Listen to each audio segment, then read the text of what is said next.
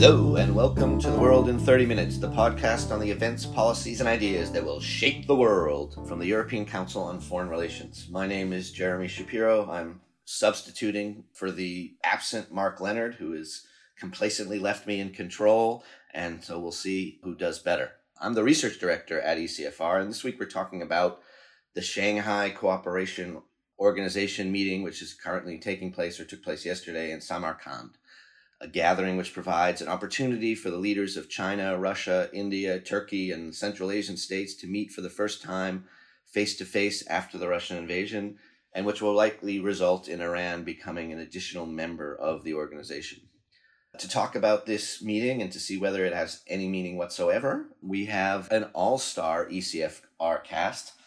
Aslı Aydıntaşbaş, Associate Senior Policy Fellow and in house expert on Turkey, Ellie Geranmayeh, Senior Policy Fellow and Deputy Director of ECFR's Middle East Program, Marie Dumoulin, Director of ECFR's Wider Europe Program, and Janka Oertel, Senior Policy Fellow and Head of ECFR's Asia Program. Wow, that's a lot of uh, directors and heads. Uh, I wonder if anybody's minding this store. Thank you all very much for joining. Um, and let's get right into it because we got to do the whole world in 30 minutes. Janka, what what was going on at this SCO meeting, and what what should what should what does it mean? Is it uh, it's been billed as a sort of anti-NATO organization? Is that what it is? It is kind of funny because there was a NATO member present, so that is a kind of uh, slightly schizophrenic interpretation of the meeting that way. But I think the big line item or the big picture question is that uh, I mean Turkey, yes, indeed.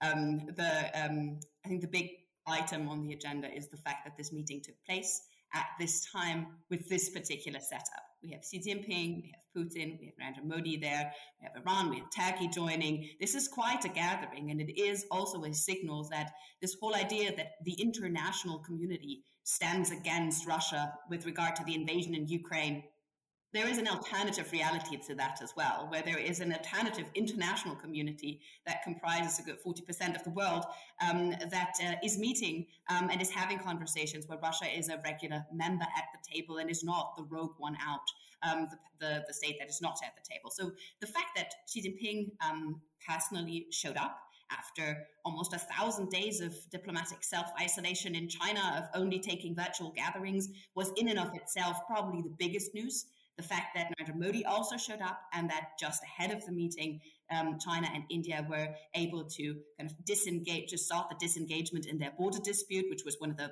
reasons why this meeting could happen in that fashion, was the other big item. So for me, the meta narratives are actually more important um, than the things that have been discussed in detail at the SCO meeting itself.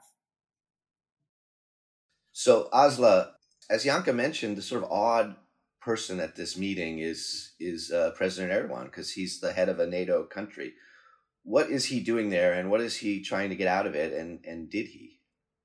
Well, yes, he is the odd one out. Uh, if you've been following his political trajectory, it's not so surprising because Turkey has been getting rather close to Russia, particularly economically, and the Erdogan Putin relationship is the core element of that. But um, he is trying to use the war in Ukraine as a way to sort of uh, as what as a way to do what he knows quite well hedging. Uh, he calls this balance policy. Uh, he's not a committed member of the transatlantic alliance anymore nor is he a committed member of the eurasianist league. What he wants to do is to play off the west against I think the Russia uh, or China and try to maximize particularly his gains, particularly materially. So Turkey has been getting some money from Russia. It has not joined the Western sanctions. Erdogan is very proud of what he calls his balanced policy.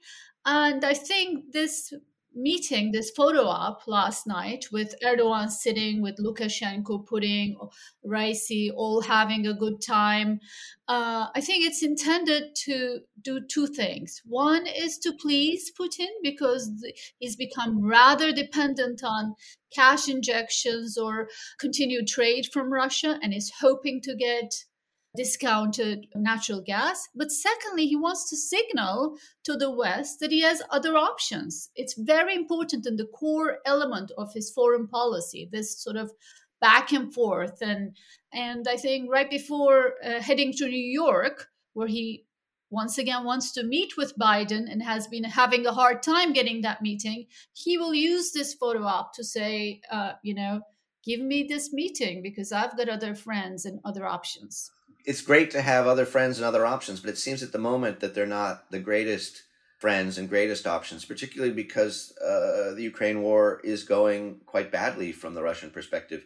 How is that interacting with uh, Erdogan's calculations? Well, Jeremy, that the premise of that question is that if you were running Turkey, that would make sense. But if Erdogan is running Turkey, heading into an elections with state coffers empty, dependent on uh, you know trade and and and even funds that are coming from Russia to prevent a, a, another currency collapse, to prevent a balance of payments crisis, I think uh, those friends look far more interesting.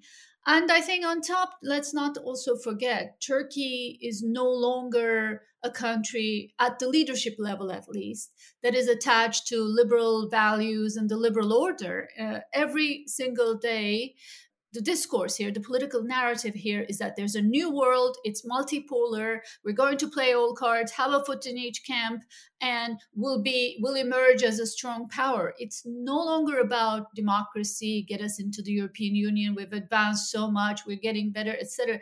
Those things don't even exist anymore. Uh, it's about it's about power and great power politics, and as such, and Erdogan has conveyed this to his base as the best thing to do for Turkey. As such, I think he's not going to really uh, think that is the worst company to be in. Quite the opposite. Since last night, since that photo, since the photos that have come from uh, the meeting in Samarkand, you know, Erdogan supporters have been saying, "You see, this is a great photograph. Just so shows his strength." So he's going to use this for domestic purposes. Okay, what I take from that is it's probably too bad that I'm not running Turkey, but I take your point. You know, uh, Ellie, from a from an American perspective, at least, probably the most frightening thing about this meeting was uh, the Iranians being there. Because if this meeting is is useful for um, uh, avoiding the isolation of Russia, it's probably even more useful for avoiding the isolation of Iran. Is this does this uh, does Iran's joining this group indicate that the isolation of Iran by the West has failed? Well, probably yes, in, in, in short. But I mean, it's interesting. What I'm hearing from everyone is that a lot of these actors, including I would say Iran, are looking at this organization as a sort of insurance policy vis a vis their relationships especially with the United States, in part with Europe. And it's um, I think it's it's not by accident that this meeting is happening just a week before, days before the UN General Assembly is, is to take place, when they are all trying to play their cards with um, their Western counterparts.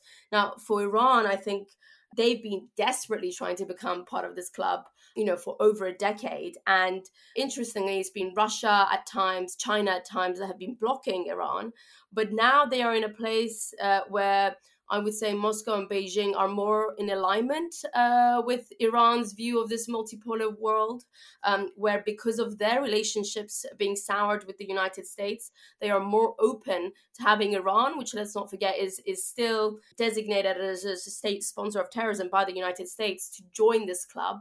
Uh, in in previous time you know, Beijing had uh, used really technical rules like the fact that Iran was uh, sanctioned under Security Council designations of sanctions uh, to push back against Iran becoming full member. So the optics now for the new Raisi government to join this international organization, which will really be the first major international organization Iran has joined since becoming the Islamic Republic of Iran after the revolution, uh, is a real victory but it really falls short um, in terms of being able to fulfill Iran's biggest needs going forward. Firstly, on the on the economy, none of these countries uh, in this SCO club are going to be willing to have major economic relationships with Iran while it still continues to be sanctioned by the United States, and secondary sanctions have uh, really impeded even China, which has taken bold um, decisions to continue importing Iranian oil from taking it much much beyond that. So there's still a big question mark what Iran is going to gain from this club economically, which is the biggest, uh, I would say, domestic security issue facing the country. And secondly, in terms of being able to provide Iran a, a protective shield, a security shield against potential skirmishes or escalation with its major foes, which is United States, Israel, uh, and some of the Arab Gulf countries. You know, we know that this club of SCO members very rarely gets involved with, you know, major conflicts around the world. They have to act by consensus, which really holds back their ability to move forward. We've even seen the, the you know, the major players in this club, like Russia and China, being very hesitant to engage to protect Iran against strikes from Israel in places like Syria, um, in places like uh, you know Iraq and Yemen recently. So you know it's it's it's a big question mark how much it's going to advance Iran's security, uh, but for sure the optics are a win for for the Raisi presidency and and you know being seen in that photo um, with all these heavyweight players in the in the Eastern powers and, and in Eurasia and, and with uh, President Erdogan um, is going to embolden him ahead of going to New York for the General Assembly. So optics are nice, but it's not exactly NATO. The the question I think that maybe uh, still begs answering though from what you said is why now? Why is China um, has why has China changed its tune apparently on Iran? Janka, do you have any insight into that? Why is why is after all of these years China more interested in having uh, Iran in the club? I think what we're seeing on a broader scale is that China is changing its kind of its more kind of assertive or aggressive posture to building a real counter alliance, a real bloc um, that includes Russia, that includes Iran. Um, you see that over the course of, uh, uh, of the war in Ukraine, there was also intensified contact with Iran. Um, this was is all a question of how can we, in the kind of in a reality that is determined by system competition, that is determined by system rivalry with the United States, how can we um, improve our position? How can we increase our leverage? And how can we do things that actually you know, make it harder um, for the West, um, for the US, um, to bring its allies together. So it all has to be seen in this kind of broader strategic context where the, the biggest reference point is always the United States for China. Um, and in that context, it makes sense to enhance your, um, your options that are on the table. But you can also see at that meeting that um, everyone has self interests there. This is in a it's a gathering of the self-interested, and they're all hedging and they're all playing and they all have their cards kind of relatively close to their chest. Um, and I think that is what is interesting to see. And that's why I also wouldn't overestimate all of those kind of the readouts that we get from the different meetings and the interpretations of the specific words that were used by China and the specific words that were used by Russia. This is a moment of insecurity as well, because um, one doesn't know how the outcome of the Ukraine war is going to be in the end and what the effect of that will be. So, um, also for the Chinese government, it is important to kind of keep all as many options as possible open at this point in time. But the fact that this was a reassurance to all of these different states that you know this organization that is headquartered in Beijing, there's, there's a lot of ownership here by China, um, and I think this was something that they wanted to demonstrate as well. From a Western perspective, probably the most interesting thing at this summit is the question of how uh, Vladimir Putin in, and Russia are getting on with China and whether China is still supportive of Russia in in the Ukraine war, given that it seems to be going quite badly for Russia. In that sense, uh, most of the Western press has picked up on the body language and the fact that Putin seemed to be very much the junior partner uh, and that he, in, in essence, uh, said acknowledged that China and the others at the meeting would have concerns, and that he intended to address them. Which, in the context of um, Putin watching, is quite an acknowledgement. What, is your assessment of that? Is how is the China-Russia relationship going as Russia seems to be losing a war, and is, Putin uh, becoming ever more desperate for Chinese support? Well, I would probably not put it that way, uh, but it's true that it was uh, the first in person meeting of Putin and Xi um, since the beginning of the war. Last time they met uh, early February when they signed this famous document on everlasting partnership.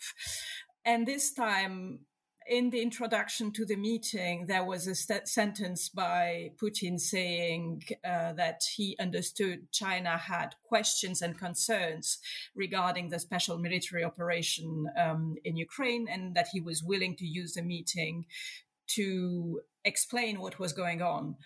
Um, the interesting thing for me is that the readouts from the meeting seem to imply that Xi didn't mention this issue at all so probably it was at the core of their meeting, but uh, but none of them will give more details about what they have been discussing. Most probably, Putin has been asking for support, including economically and in terms of deliveries where china has been very cautious i mean the, the, the economic relationship has been developing in a very dynamic way since the beginning of the war, with China absorbing some of Russian exports that cannot go to, to the EU anymore. But it's still short of uh, Russian expectations. And particularly, China has been very cautious not to fall under US sanctions in its relationship, economic relationship with Russia. So Putin probably has a feeling that China could do more, but he probably is not either in a position to ask for more. What seems to me interesting, though, in, in the setting of this particular summit um, is also what the other participants were expecting um, and how they view China and Russia. And I, I have the feeling that for Central Asians, at least, um, China is clearly um, the important participant here, um, and Russia is sort of um, yeah losing its um, its dominance in the regional equation.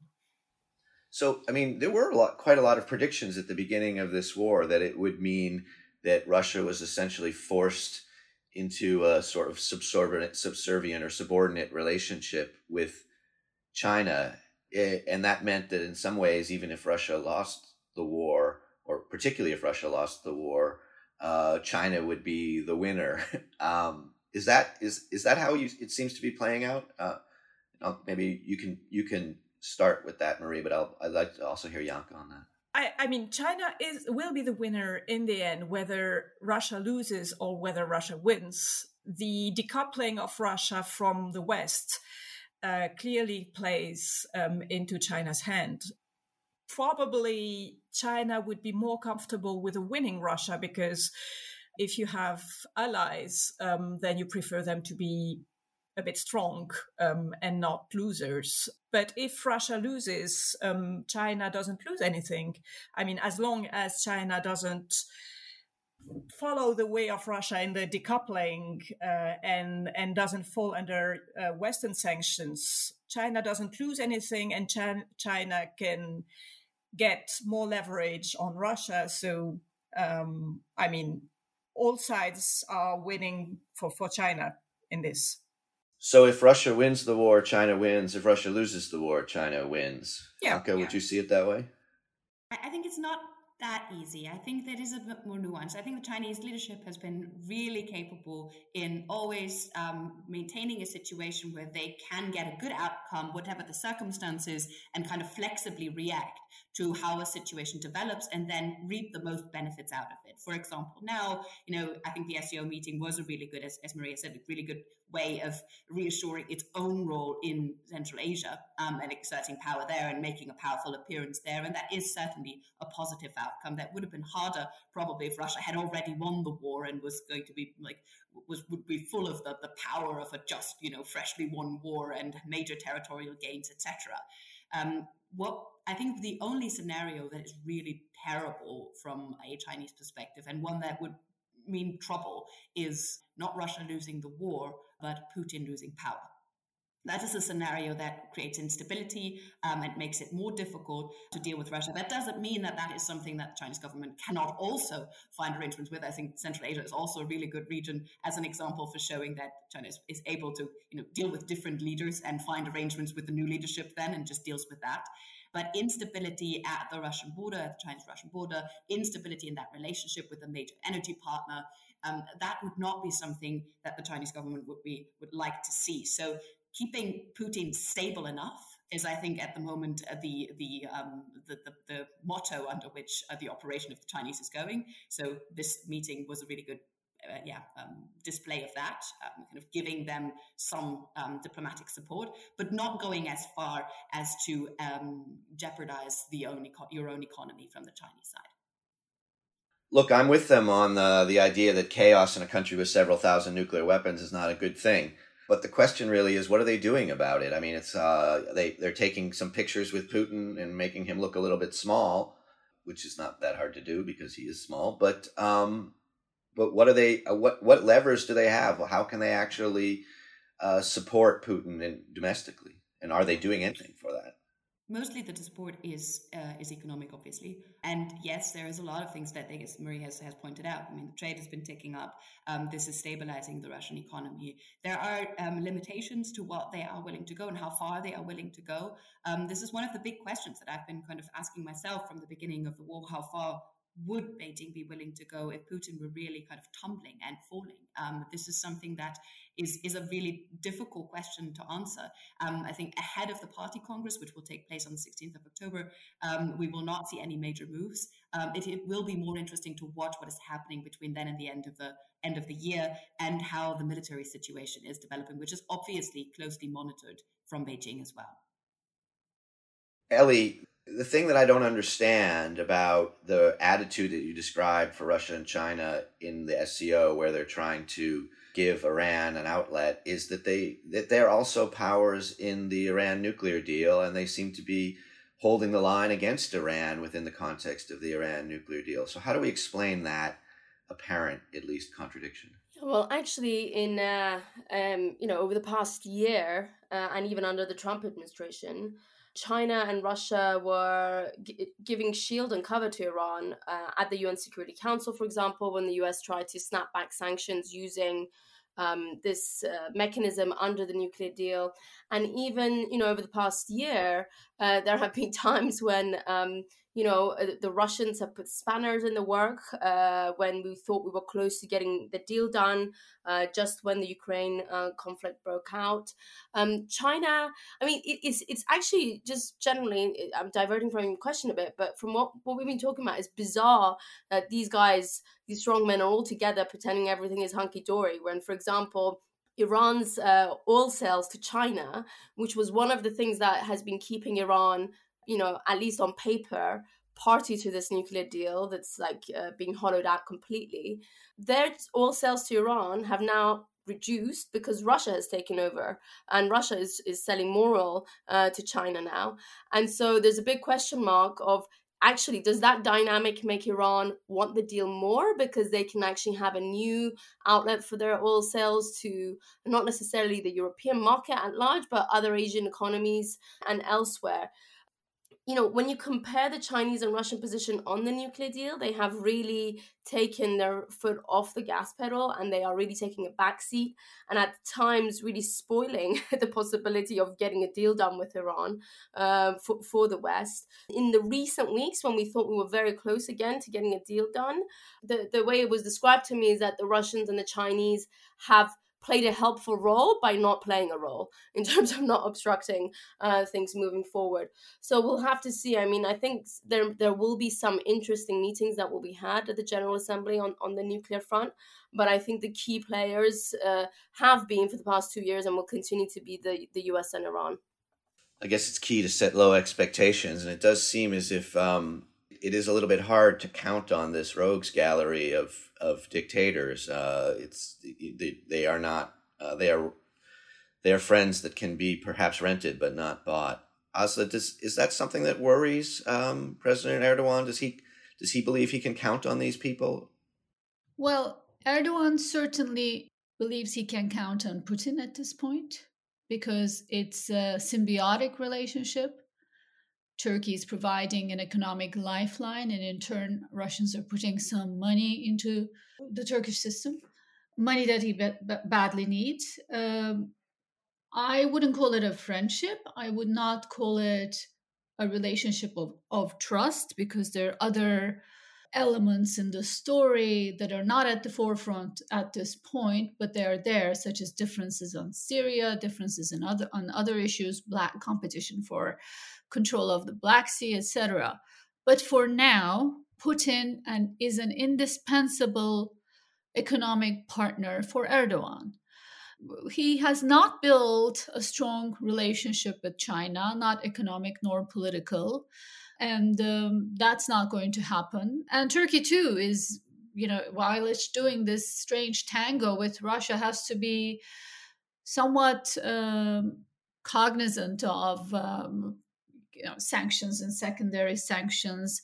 Uh, Erdogan has inoculated himself to a certain amount to criticism from the West by selling drones to Ukraine uh, and holding this very important card which is uh, greenlighting uh, Sweden and uh, Finland's entry into NATO. But the, the, you know, obviously, this this is not a carte blanche, and it's not going to be effective forever. So he's going to be careful, but push ahead.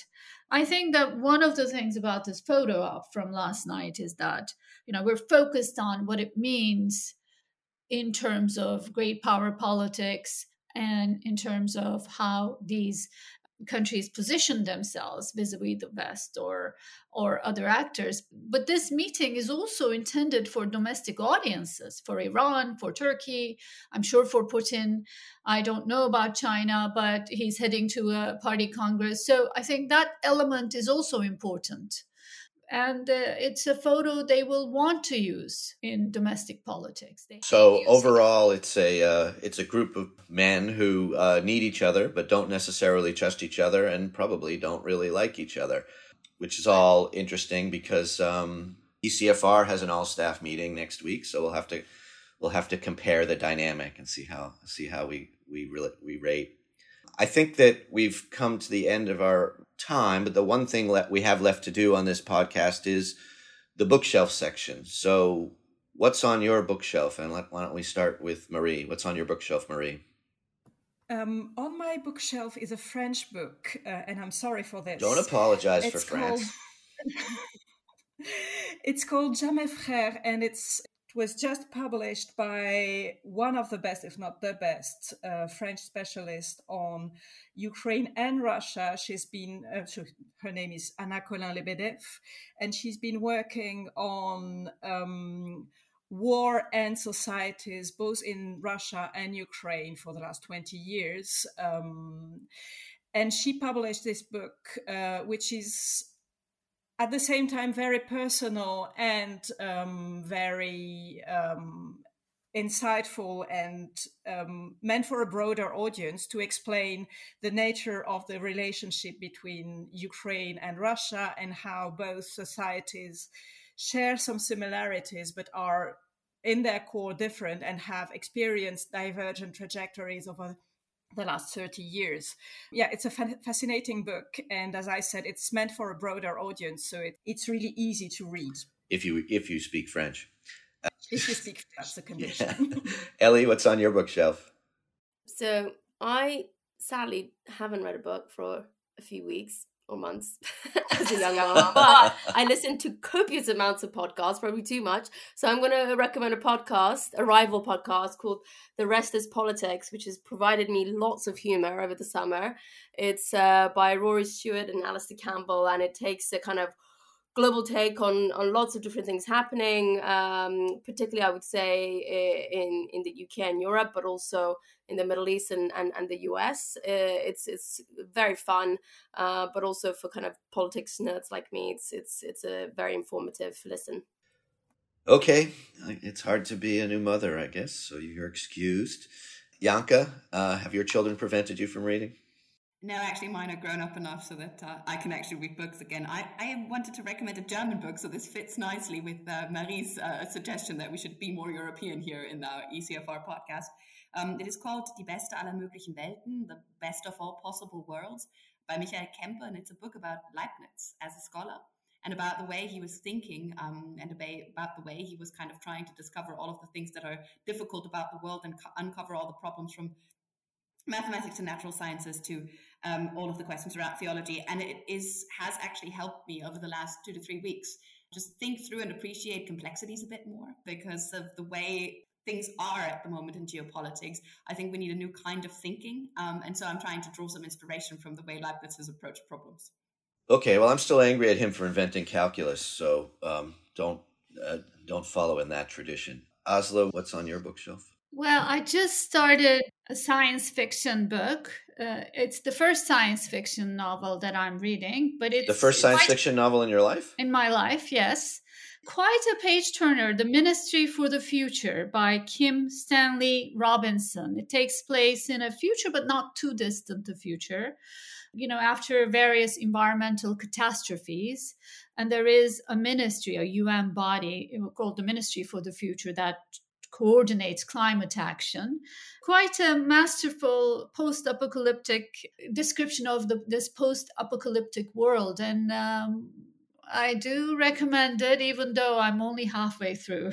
But with that, from Aslı Aydıntaşbaş, Ellie Geranmayeh, Marie Dumoulin, Janka Oertel, and myself, Jeremy Shapiro, it is goodbye. The researcher of this podcast is Luthi Hoppenthal, and the editor of this week's episode is Marlena Riedel.